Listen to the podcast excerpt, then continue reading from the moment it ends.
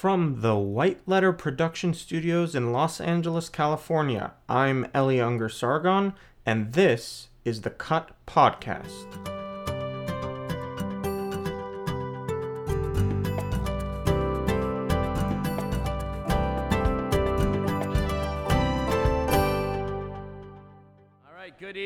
Ladies and gentlemen. Thank you for coming out to the screening of Cut tonight. I'm Glenn Callender of the Canadian Foreskin Awareness Project. We're the group presenting it here in Vancouver. The movie's actually on a tour across North America, about 30 cities all over, the, all over Canada and the USA. This is the Vancouver stop. Um, the washrooms, if you need them, are just outside on the wall here. And uh, yeah, please stay after the, the show because we will be having a uh, panel discussion with, with uh, the director here. This is Eliyahu Ungar Sargon, the director of Cut.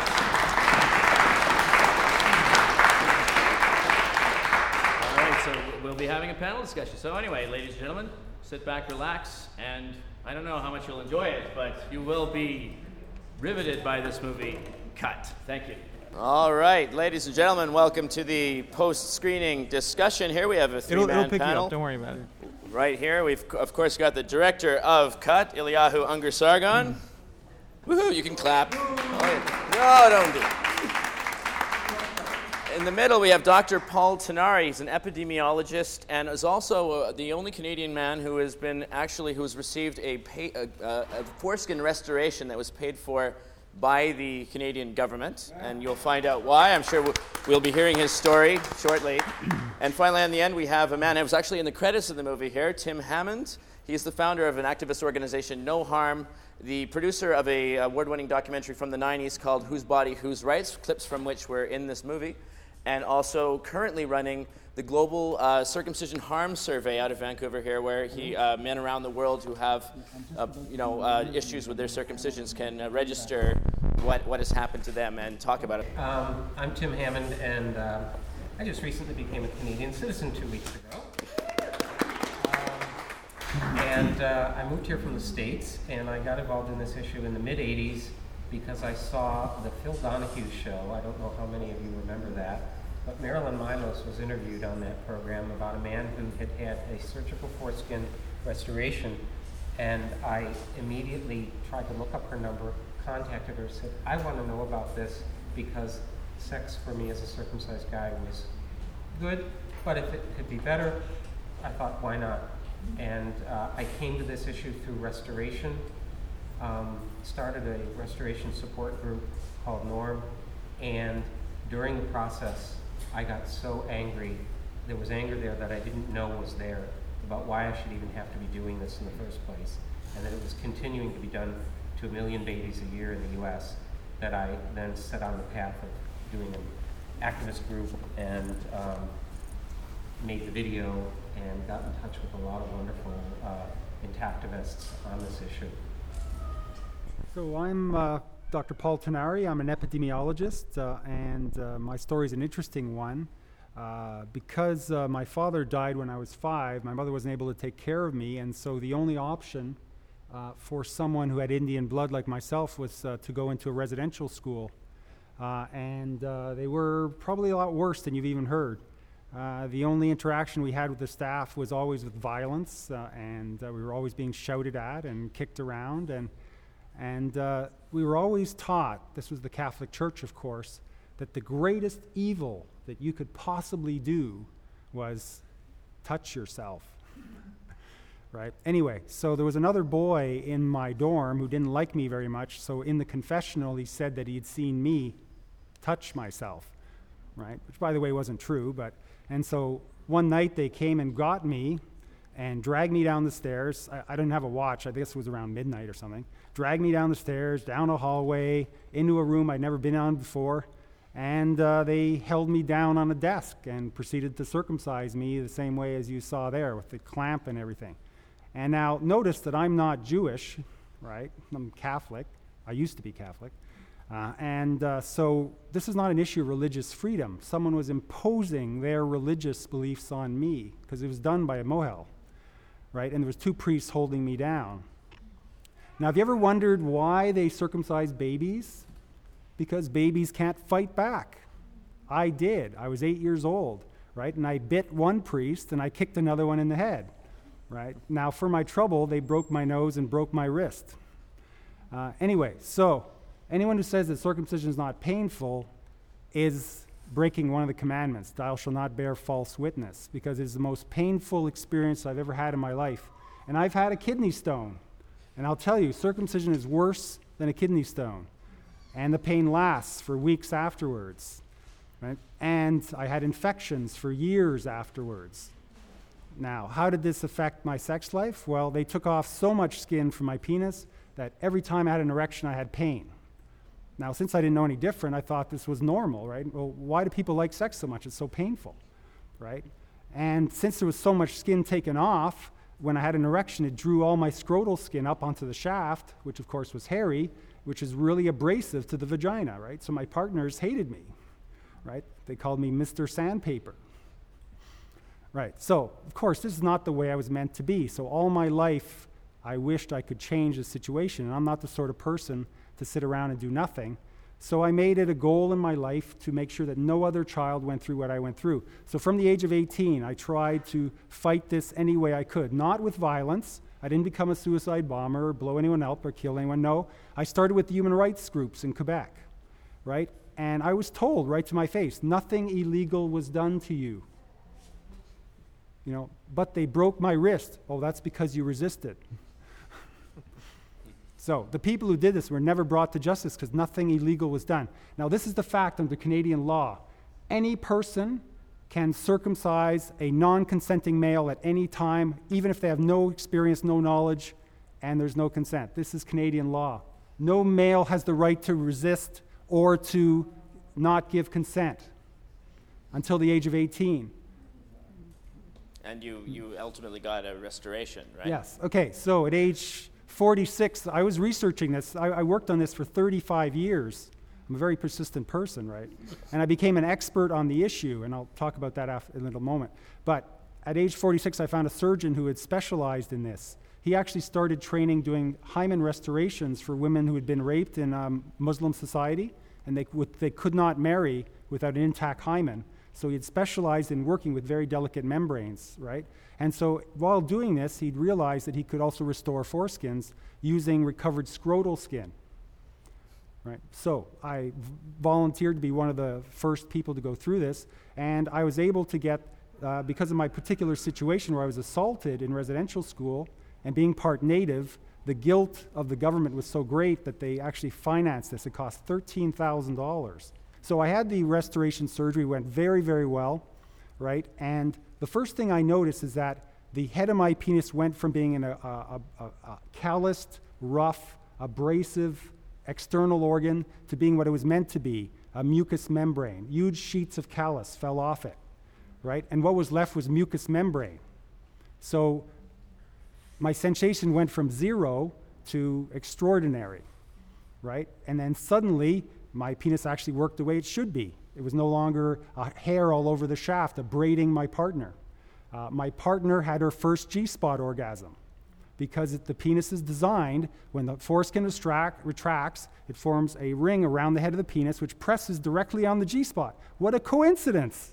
After two million years of evolution, it's no coincidence that the penis and vagina are designed to work together, not against each other, right? From the religious aspect, I've studied every aspect of this. I've witnessed over 1,500 circumcisions all over the world. Let me say the religious argument is spurious because originally circumcision consisted of removing one one thousandth of a cubit of skin. That was the order in the Talmud. One one thousandth of a cubit, which is one millimeter when Abraham circumcised himself, that's how much he removed. And for thousands of years, that's what circumcision consisted of one one thousandth of a cubit. But then men had a choice. If they wanted to go in the Olympics in ancient Greece, they had to go naked and they were embarrassed by this missing little bit of foreskin. So what they would do is hang weights and stretch it and restore it, which was really easy when you only lost a millimeter. And the, the, the, the priesthood was so upset by this that the men were making a choice for themselves that they decided to change the law given by God and make it more and more invasive, remove more and more skin, until what is removed now is an inch, right, which is uh, an amputation and not a covenant with God. So that's my point. which is very important. When people say their religion depends on this, you're saying you have corrupted the Word of God into your invention to prevent, prevent restoration.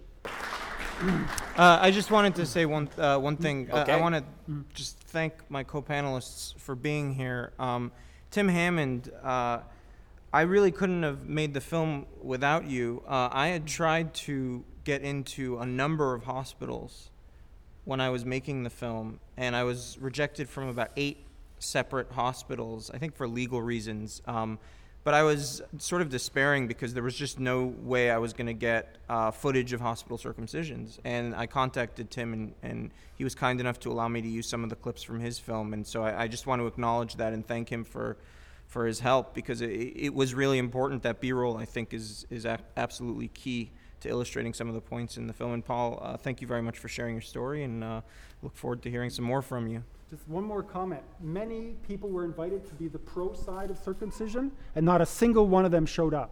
Yes, it's What does true. that tell I, you? I, I invited um, about eight rabbis in Vancouver to participate. None of them were available. Uh, and also the two leading circumcisers in Vancouver, Dr. Neil Pollock and uh, Dr. Daryl Abelman. I invited both of them as well, but they were not available. It wasn't my intention for the panel to be entirely uh, anti-circumcision, but that you know, no one wanted to come and defend circumcision tonight. Now that we know who everybody here is, I, uh, I'll take questions from the audience. You can ask one person or the entire panel. Uh, just hands up if you've got a question. Here we go. My name's Merlin. I'm just curious from whoever might know, uh, how much does a doctor get paid or, uh, or the team for the uh, operation? $300 roughly. Uh, but that's not the key component. You got to realize you're dealing with an industry, and the foreskin is not thrown away. It is re- sent and sold to pharmaceutical industries, and each foreskin can create over $100,000 worth of pharmaceutical products.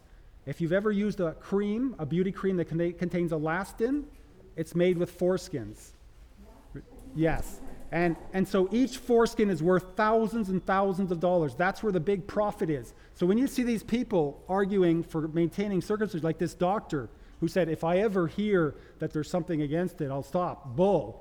Because she is making a fortune selling foreskins. All right. Now, Um, th- that woman actually is not a doctor; she's a rabbi, um, and uh, the it's variable the amount that that physicians make on uh, circumcisions.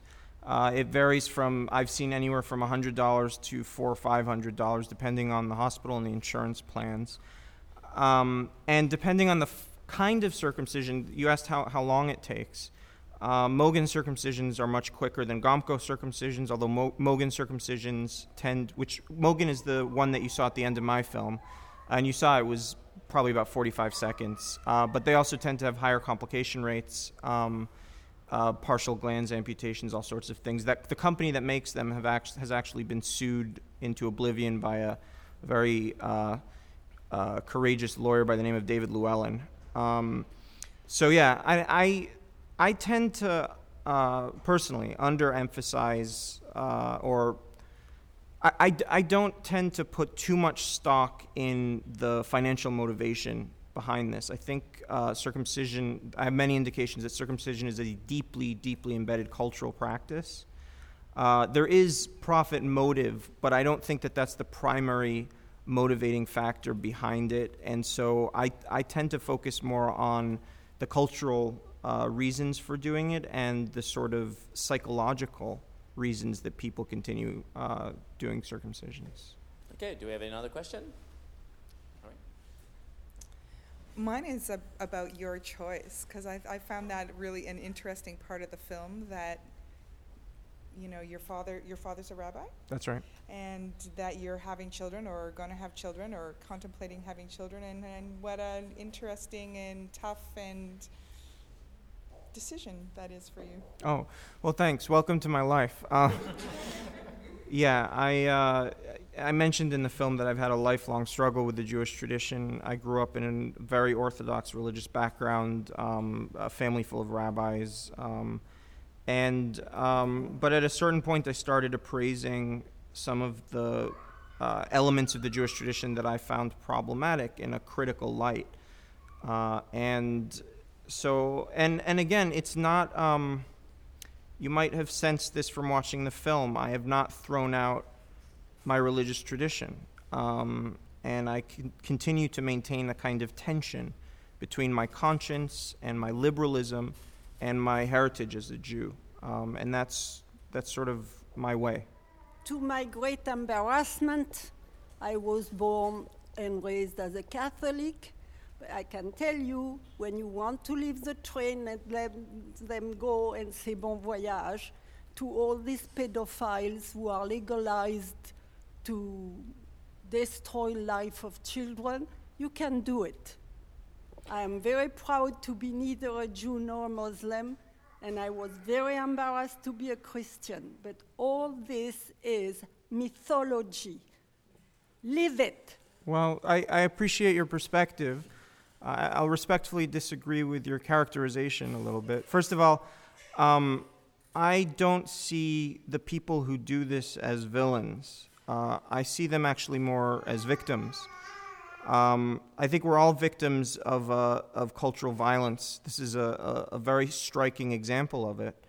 Um, so that's the first thing I would respectfully disagree with you on. And the, the second thing is that, um, you know, yes, it's mythology, um, but we're human beings and we live by mythologies. Uh, and trading the Jewish mythology for uh, an Enlightenment or scientific mythology, as far as I'm concerned, uh, is, is, a, is a lovely move, but it actually doesn't really get you very far because the bottom line is, you know, um, we're human beings and we can't see the world uh, from nowhere and we can't see the world from everywhere. So we have to see the world from our limited perspectives. Um, and there are elements, uh, as you may have guessed from watching my film, of the Jewish tradition that I'm not proud of and that I speak out against.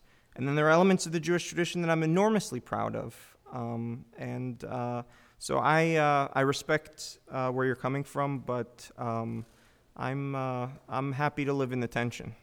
Well, first of all, really great work. Um, and I applaud your equanimity. I find it difficult to, you know, watch some of that.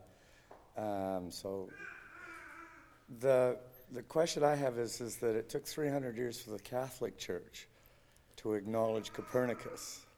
So, how long do you think it's going to take for the Jewish religion to acknowledge basically the barbarism of their act here? That's a good question uh, that I, ha- I don't have the answer for. I can give you a speculation. Um, um, I don't think it's going to take 300 years, to be honest with you. Um, I think uh, I think the vast majority of Jews in the world, I was going to say American Jews, I think Jew, the vast majority of Jews in the world are not um, what I would consider observant or religious.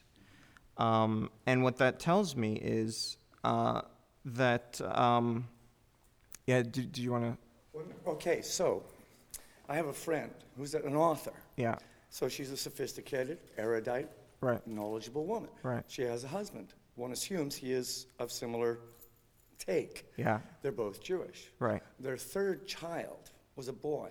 Mm-hmm.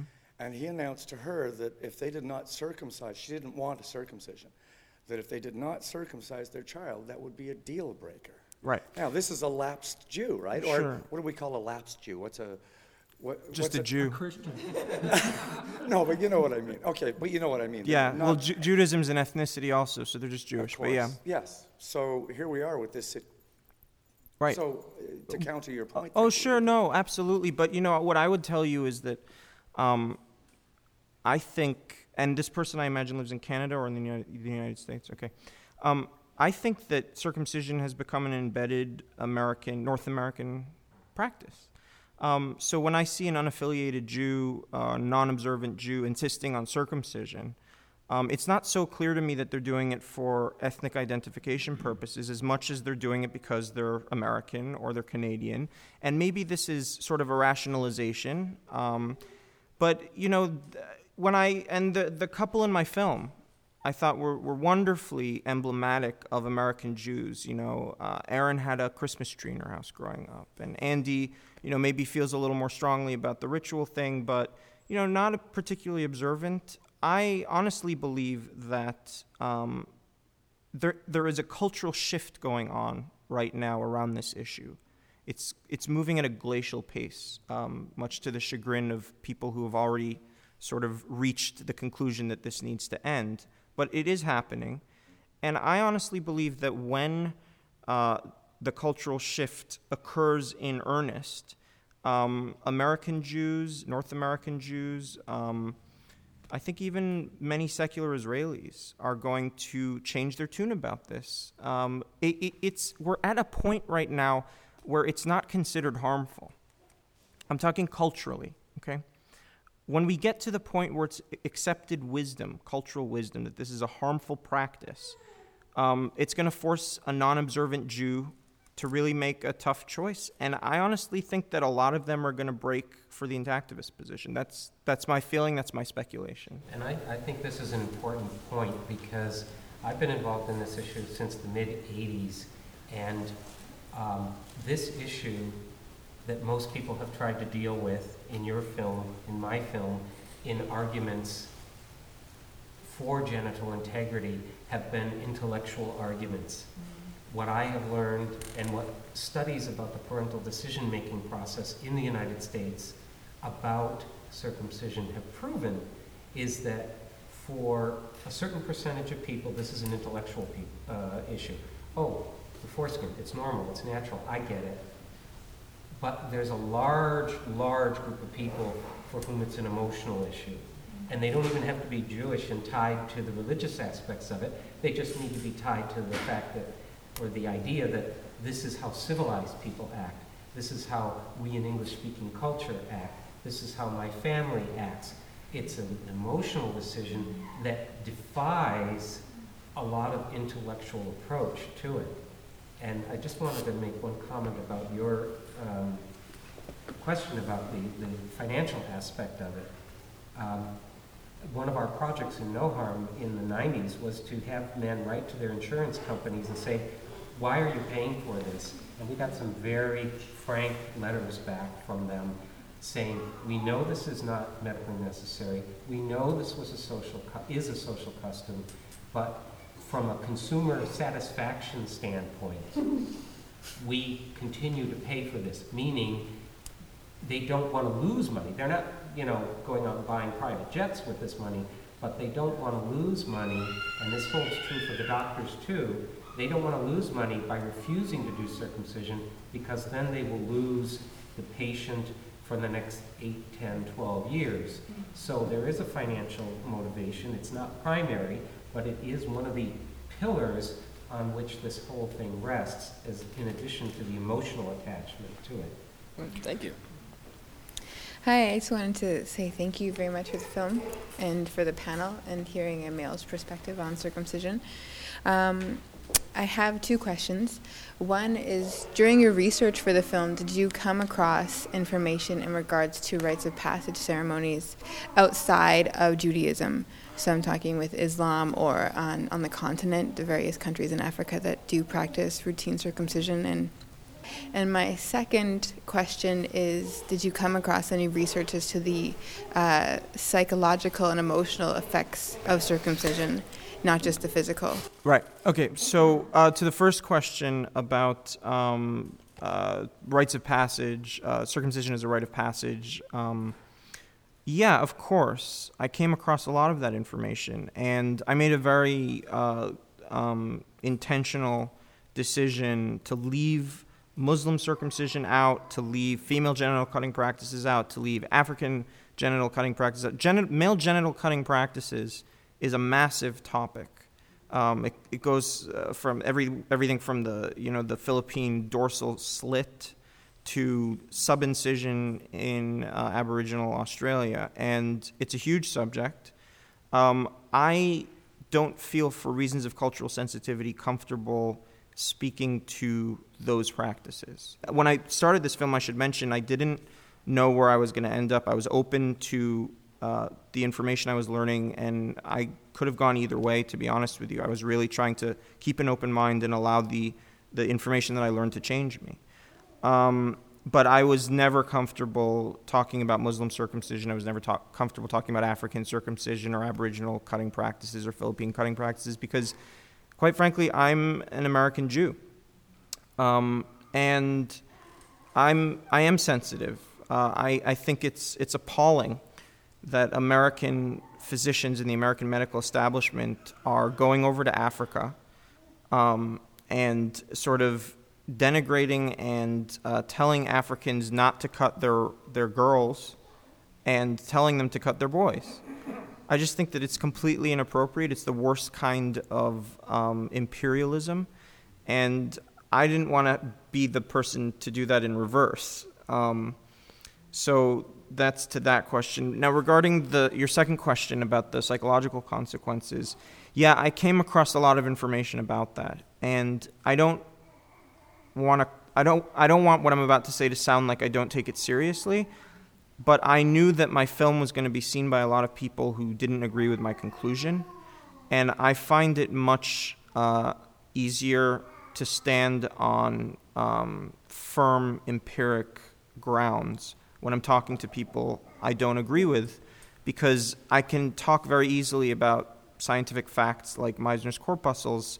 Um, if I were to talk about something like alexithymia, right, or even something as um, uh, something like uh, erectile dysfunction or sexual dysfunction to an extent, I, you're not on such firm ground anymore. Um, uh, and I, I, have commitments to truth. Um, and to be honest, I think it's very difficult to, to demonstrate, to, to, to conclusively prove some of those things. There's so many confounding variables that come into play. So I, for strategic reasons, didn't deal with that in my film at all. I can make a medical comment. I was the first person to study the uh, neurological effects of circumcision. We performed a circumcision in one of the first available functional MRI machines in Toronto right? And so we're talking firm scientific ground here. This is not hypothesis. And we did a baseline measurement of the infant's brain function, right? So we had a normal brain function over several minutes. Then during the circumcision and after the circumcision, we had to use obsidian because you can't use metal tools within a functional MRI because the magnetic field is so large. That was interesting. Uh, but anyway, the results were, to, in summary, the the, the trauma was incredible. The pain centers of the brain lit up like a Christmas tree. You were mentioning Christmas trees before. Yeah, okay. And secondly, the important point is that the brain never returned to its baseline level that we had measured previously. So, in other words, there, are there are permanent changes to the brain. What the behavioral effects of those changes are, I cannot say scientifically, but I can hypothesize. But that's the important point. Circumcision is so painful that we have proven that it causes permanent changes to the brain. That's it. And related to that, uh, just a sort of shameless plug for my latest project is uh, if you go to circumcisionharm.org, uh, it's a website that is the latest reincarnation of a study, uh, a harm documentation study that we attempted to do in the mid 80s with old school paper forms being mailed out. Uh, this time it's online. It's a global survey of circumcision harm. It's only four months old, and already we have 659 responses from men, mostly from the States, documenting the physical, sexual, and psychological self esteem impacts that they feel they have um, uh, been subjected to from this surgery. Now, this is anecdotal, it's not hard scientific evidence, but the whole point of this survey is to get enough men responding the whole world can view the results. I've, I've got a printout of the results here. It's 65 pages long. To prod the medical community into doing more research into the long-term adverse consequences of this that we know from talking to circumcised men is out there. Hi there. Um, I'm I'm very curious as to whether you would you think that your brother would circumcise his children and how you would feel if he did. My brother um, is, uh, is, a, is a great guy, uh, and uh, he's actually a shaman in training right now. Uh, he's completely abandoned the Jewish tradition. Um, and I've had a number of conversations with him since the, completing the film, and he's stated to me categorically that he would never, ever circumcise a child. He, he considers it an act of uh, deep abuse. And um, from he, he comes at it from a slightly different perspective than I do. I, I'm very um, sort of tied down to empirical data and science, and that's sort of very important to me. But uh, he looks at it from a sort of energetic, psychological perspective, a spiritual perspective, and he feels that the, that doing this to a, a, an eight-day-old baby or to a child um, is is a, is a, is the kind of trauma that uh, is best avoided. So he would never do it. Hi, my question is for Paul. Um, did you say you were involved in the MRI study? Yep. Um, so my first question is, did you have any ethical uh, dilemmas in circumcising a child without anesthetic? And was it, did you try to pick someone who was going to be circumcised anyway? Yeah, and my second question is, uh, from what I understand, you didn't seek punitive damages in your lawsuit. And uh, if I'm wrong about that, tell me. But uh, if you didn't, why not? Okay, that's a complex question. Okay, uh, medical research always treads a delicate and narrow moral path. So there's thousands of lab animals that get killed for benefiting humans, right? Which I don't agree with, but I, I believe that it's necessary for the greater good. Uh, I had to very, very carefully think. Okay, here's a child who's going to be circumcised anyway. There was no way he wasn't going to be circumcised. The, the parents were absolutely adamant and uh, the mother, in fact, was a nurse. And uh, I said, well, if he's going to be circumcised anyway, can we use this information for medical gain? And the parents consented to have the, the, the circumcision done in an a functional MRI. So I, I believe that the gain to medical research was, was worth the, the child being circumcised because he was going to be circumcised anyway. You know, there, this, this is a common dilemma. Like, for example, in concentration camps, uh, a lot of data was obtained, for example, on how long it took a, a, victim to, to fall into cold water before they died. This was done for pilots to know how long they would survive in the North Sea when they bailed out. Now, the ethical problem is this should that data be used today? It's the only data that's existent on this study, because obviously you're not going to kill people today to get the data. But should you throw out the data that was obtained? These prisoners died to produce this data. So it was decided that the data should be used. So that was the grounds in which I, I it was very difficult for me because to see this child suffering, it, it was tearing me apart. But uh, now, the, but the, the worst was yet to come. They did not let, let us publish our results. And any, everyone involved with it was threatened with being expelled from the hospital. That's the power of the circumcision industry to control what the public sees. So th- I talk about the dishonesty of medicine. W- w- honor dies where interest lies. So when doctors become businessmen, where can people turn for doctors? It's very difficult to stop circumcision using moral arguments, as you've found, right? They're so deeply entrenched. Then I thought, how can we stop it? Financial pressure. If only 2% of Canadian men sought restoration surgery, as I did, the entire Medicare system would collapse. So I'm asking men who've been circumcised here, and all your friends who've been circumcised, Contact me and I'll tell you how to do it. You have to get a letter from a psychiatrist saying you were harmed by your circumcision. You go back and then you'll get a reference to a surgeon, right? And they, since I set the precedent, they have to pay for it, right? If only 2% of circumcised men do this, they would ban circumcision because would, the whole system would collapse. It simply cannot be sustained. Hit it financially. That's the best way to kill this. Okay. I'm wondering. Uh, percentage wise, obviously every single circumcision has uh, some deformity. It, it is a deformity by nature, by definition. But I'm wondering, percentage wise, uh, the complications that arise from it. What percentage of those children that are circumcised have severe uh, complications, and by that I mean infections and uh, other deformities that, that arise from the procedure? I, I, I, I, I want to bring up a point about this because it's a, it's a question that often comes up. And I think, to be honest, we have to say that we have very unreliable data on this point. And the reason we have unreliable data is that uh, there, there are two reasons that I'm aware of that the data is so unreliable. Number one, hospitals typically don't list um, you know, circumcision as the, the cause of complications or of death or, or any, they, they try to cover up I mean, for obvious reasons, if you're a medical practitioner and you messed up, I mean, there's going to be some, some covering up. But the, a more important uh, factor is that most of the complications actually occur after the baby is discharged from the hospital in the first week after they get home. And so it's very difficult to obtain accurate data on this point. Everything I've ever seen has been a guesstimate, and they're wildly variant. I mean, I'll, I'll just give you a simple example. There's a condition called meatitis, where the urinary meatus inflames um, due to infection uh, after a circumcision, and the and this is they, they state this statistic without with a straight face. They say it's between eight and thirty-two percent. So, like, you know what I mean? It's I, I find the data to be highly unreliable. I think it's safe to say that there's a significant number of complications in the United States. If 1.3 million uh, boys were circumcised last year, uh, on the order of tens of thousands of them had complications.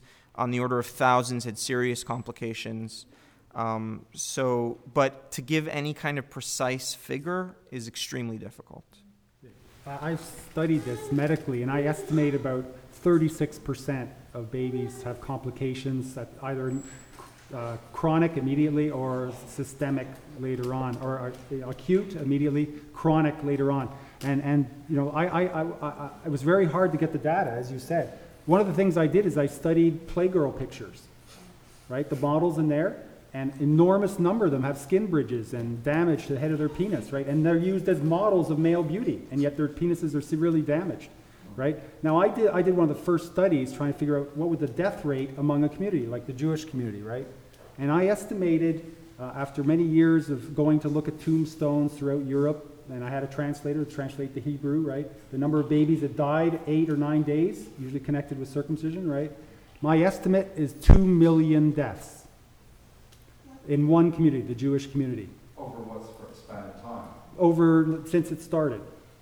It's it's it's really diff. It's really it's really tough. It's never been studied before. The, the long-term complications to men have never been studied by the medical community because men haven't found their voice yet. They're beginning to now. Uh, but nobody has been interested in the medical community, as far as I know, in uh, assessing circumcised men for physical damage. Uh, Sexologists aren't looking into it for sexual damage, it- the damage to their relationships. We are uncovering this in the survey, um, but none of this has been looked at and studied on a formal scientific basis. I, I'd like to add, it, it, there are there are estimates and numbers flying around, and there was a recent estimate that 117 boys in the United States die every year from circumcision-related complications. I wouldn't believe any of them. Um, and I'm not saying this to, to sort of suggest that there aren't boys who die from circumcision every year, but when you get down to the math, it, it gets very tricky. Um, there's some fast and loose uh, sort of people are playing fast and loose with a lot of numbers, and I, I wouldn't even use I would I, I don't use numbers publicly. I, I try not to. I'll say something like two percent is a low estimate of complications, but and that's in and of itself that's some 26,000 complications in the United States last year. But you know when you start to to get into that territory, you it, it credibility becomes a, a sort of precious commodity. And you know you want to be absolutely clear about what we know and what we don't know. And the truth of the matter is we don't know.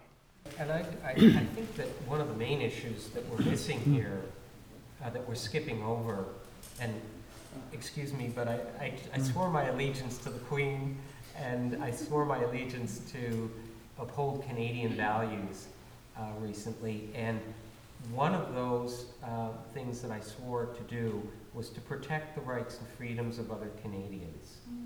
And as far as I know, the Charter of Rights and Freedoms protects everyone in this country. And we have a law that protects the genital integrity of girls.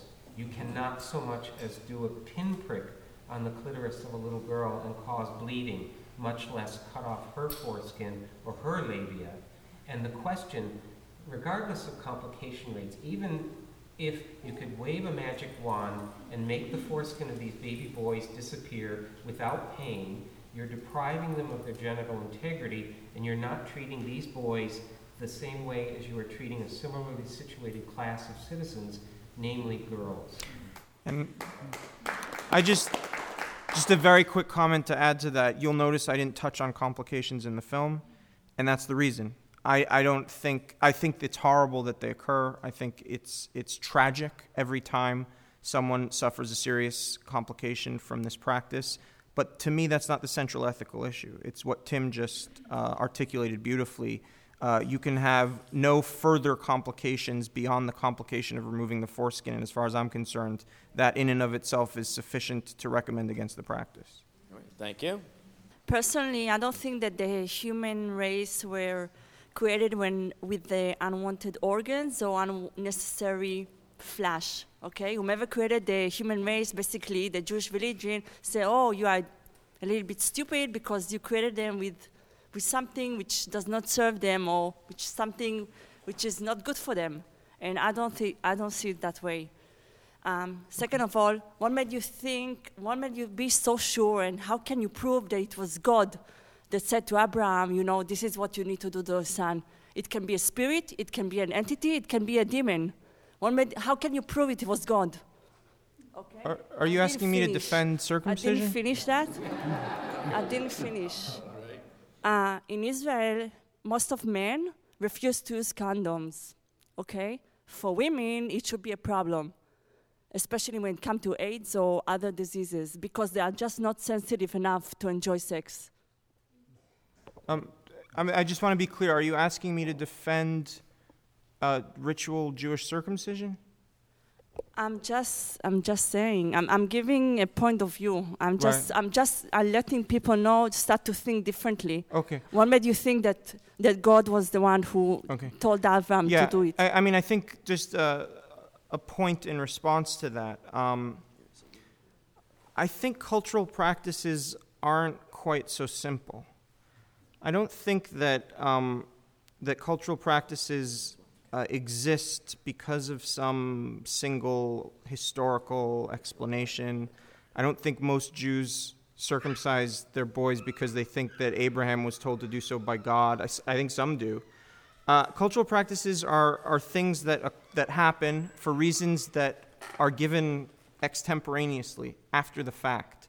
And if you look at uh, Jewish history, you'll see all sorts of reasons given for circumcision. One of them is the one that you mentioned, but that doesn't really exhaust it. Um, if you look at Moses Maimonides, he says that we circumcise our, our baby boys because we don't want them to enjoy sex so much so that they can focus on the more important things in life. And there have been many, many other rationales given over time. And, and I think this is a truism about cultural practices. Um, they exist.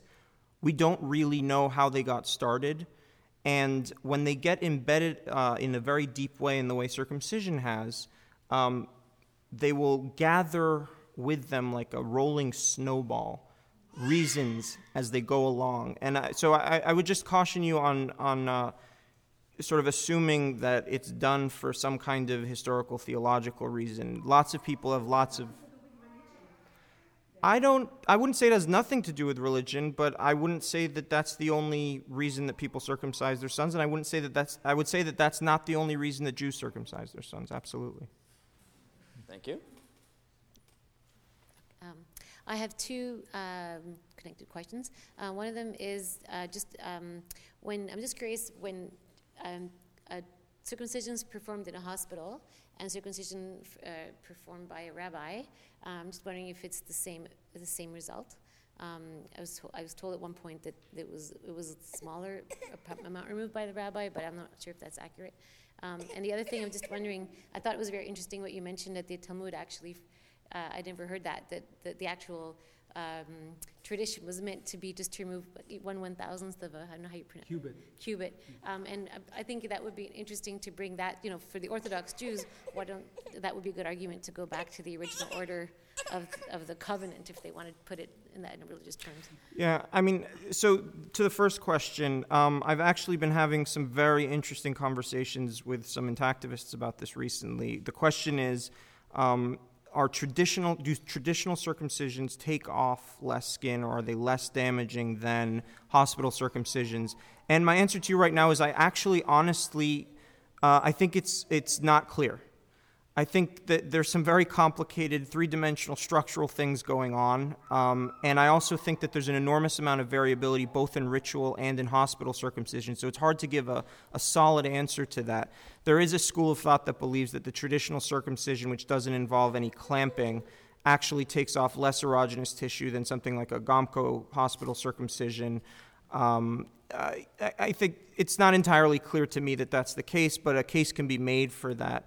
Um, I'm actually not, uh, my understanding of the Jewish tradition is not uh, Paul's understanding. I do not believe that there was ever a time in Jewish history where a millimeter was taken off. I know that circumcision was definitely made more radical at the, the time of the Hellenic period uh, for the reason that Paul mentioned, which is that Jewish men were restoring their foreskins, and he's right. It's much easier to restore your foreskin when less is being taken off. But it was never a millimeter. It was always um, all of the foreskin that overhung the glans and that always ablated the ridged band. And so when people bring up these sorts of compromise solutions, oh, let's go back to the older one, um, I, that's to me is not a, a good solution at all. Um, I, you're still getting rid of the most sensitive part of the penis. You're still committing a human rights violation. Why not just, I, I mean, just leave it up to the individual to make a decision about how they want to have their body when they can make that decision. So I, I that, yeah, um, I wanted to make a comment and then I had a question. I think that on the issue of like circumcision being motivated by Jewish law, as you said, I think that anybody who's been to Israel can see the way that cultural practice mutually reinforces religious interpretation and, and vice versa. Because, I mean, the religious community in Israel goes to all sorts of lengths to uh, circumvent certain rules about, you know, what you can and cannot do on the Sabbath. Like, for example, having elevators just run, you know, all the way up and down hotels and stopping at every floor so that, you know, you don't have to push a button. So I think that, you know, there's a value um, in tradition and community that motivates the, you know, maybe the circumcision ritual, and then that, you know, value motivates uh, desire to find reasons, you know, post hoc, and then they're mutually reinforcing, Mhm. I think. Um, but my question was, I was struck by how parallel the rationalization of circumcision was to the way that people rationalize uh, the slaughter of animals or like inflicting pain or using animals um, in, in the sense that the baby doesn't have a language and it can't talk. And so there is this assumption i saw it several in several places in your film that um, on the one hand you know they will cry at anything. You take their diaper off they're just crying for no reason. And then on the other hand um, there's no reason to believe, believe they, ha- they can feel any pain. Like you know they're just like an eight, eight year old child like how can they feel any pain? There's this contradictory um, but you know um, strong narrative that, that animals or beings without language don't experience pain. And I was just wondering if, if you saw that. Yeah, no, I think that's a really good observation. Um, to your first point, also, it's a little, you know, the issue of the Sabbath elevators in Israel is a little more complicated because i in Israel in general, things are a little more complicated because there's no separation of church and state. Um, and th- so there are all sorts of bizarre things that, that go on in terms of, you know, buses not running on Sabbath and shops being forced to close on Sabbath and not being able to raise pork on the land, so they build a concrete platform to raise. I mean, there's all sorts of weird stuff that goes on around that. Um, but to your point about uh, animals and babies, yeah, no, I think that there is a, an, an interesting and important parallel there. Um, I'm, uh, you know, you're, you're, you're, you're reminding me of uh, Peter Singer's uh, famous words that the question is not whether or not uh, something can think, but whether or not they can suffer. Another point I'd like to make here is that cultures change, and I don't think any culture has changed as much as Jewish culture has in 5,000 years. For example, they went from a religion re- worshiping at a central temple in Jerusalem, right? Then, when that temple was destroyed and they were scattered all over the Roman Empire, they then began worshiping at local synagogues, right? So their culture changed, right? And then they had the religion depended on the sacrifice of animals for thousands of years, and that ended, right? When that, that was seen unethical, right? So cultures change all the time. They're not set in stone, right? And we're saying here that this culture can, can change to Mhm. something like the, the bris shalom is a, it has, has a, a nice a ceremony and people are taking part as a family, and instead of cutting the child, you cut a cloth and you say the prayer, right? All the symbolism is there, the, the, the covenant is there, right? And without hurting the child, right? And so this is what we're, we're saying. We, And, and I would like to just piggyback on that and say that as um, an American who's had a lot of experience with the American Jewish community, being at the forefront of many, many civil and human rights issues in the United States, um, I have to plead ignorance about Jewish history in Canada at this point, but in the United States, that's my experience. And I'm fully confident that when the Jewish community uh, begins more and more to adopt the, the frame of reference that this is a human rights issue, this is a genital integrity issue, that uh, more and more Jews will begin to adopt a Brit Shalom. And uh, in many ways, that will free up non Jews to begin to question the practice even more, especially people who are so called Christian who believe it's their obligation to circumcise just because Jesus was a Jew. Um, so I'm really confident in the Jewish community getting it and being in the vanguard of social change on this issue. Yeah, I'd add that um, uh, Jews are disproportionately represented among intactivists. Um, I had a we had a screening in Chicago, and Ron Low, who, who's featured in the film, was there. Um, the guy who invented the TLC Tugger, the restoration device, and he uh, publicly shared with us that at every every time he goes to an intactivist event, whether it's a symposium or you know a baby fair, whatever, wherever there's intactivists, he always asks for a show of hands to see how many Jews there are in the crowd. And he said both in the UK and in the United States, it's always uh, something like 11 percent. Now, Jews are between 1.8 and 2 percent of the population in the United States, so there's already a disproportionate number of intactivists who are Jews. And they're 4 percent of our survey. So well, there you go. And I wanted, I wanted to stress it's very important. This is a very important point. If you are an intactivist, you are not anti Semitic. If, it's just like if you are anti foot binding, you're not anti Chinese. If you're anti honor killings, you're not anti Muslim, right? I'd say if you're an intactivist, you're not necessarily anti Semitic. okay, quick question. One is why is it eight to nine days for um, the circumcision? And the second question was um, whether you are going to or are interested or what you th- your thoughts on on the restorative mm. operation. Sure, uh, it's eight days um, because. Oh, well, it has to do with uh, laws of purity and impurity basically. I mean, this is somewhat speculative, but I think it's it's pretty clear if you read the. Ch- there, there are two passages in the the Bible about circumcision where it's spoken of as a requirement. Um, two central passages. The first is Genesis 17, and the second one is in Leviticus. And the passage in Leviticus is talking about purity and impurity of a woman giving birth. And the, the amount of time it takes for a woman to sort of get over the impurity of her uh, menses in Jewish law is seven days. And so uh, it's seen that the, a boy who's born into the world in, in his mother's blood is impure for seven days, and on the eighth day he, he, he can be circumcised. Um, restoration. Uh, I think it's really important. Um, I spent some time in the film talking about it because I think it speaks uh, to a lot of elements of circumcision that, that uh, are not often spoken of. Um, some percentage of the population are going to have such a fall sharp, uh, sharp fall off in neurological function. This is just a normal biological distribution. That when they get to a certain age, they're going to stop feeling anything in their penis. Um, and all of the uh, guys who I've spoken to who are restoring shared that story with me. When I asked them, "Why did you start?" They said, "You know, when I was in my early 40s, I just couldn't feel anything through my penis anymore."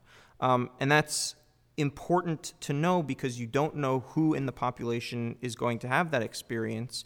And so every time you circumcise a baby, you're rolling the dice that they may be one of those people. That's important evidence. Um, and it's important evidence of harm of the kind that we think of usually when we talk about female genital cutting. In our culture, we believe that female genital cutting completely eliminates female sexual pleasure. Um, that's not entirely true, but um, the, the point I'm making is that there are some men for whom circumcision removes all sexual pleasure at a certain point in their life. And those are the guys who start restoring for the most part. All right, thank you. Final question. I have more, just a, a couple of comments to make. Uh, I just want to say first that was just a wonderful film. Oh, thank you. And films like that are just, you know, one one manifestation of the just in, inroads that are being made. Tim, you uh, you talked about cultural in, inroads being made, suggestions about um, getting correct information out there is another one. But what doesn't escape me is the fact that big business and money plays in all of this. I, you know, I've learned a lot about this subject, mostly, you know, thanks to Paul.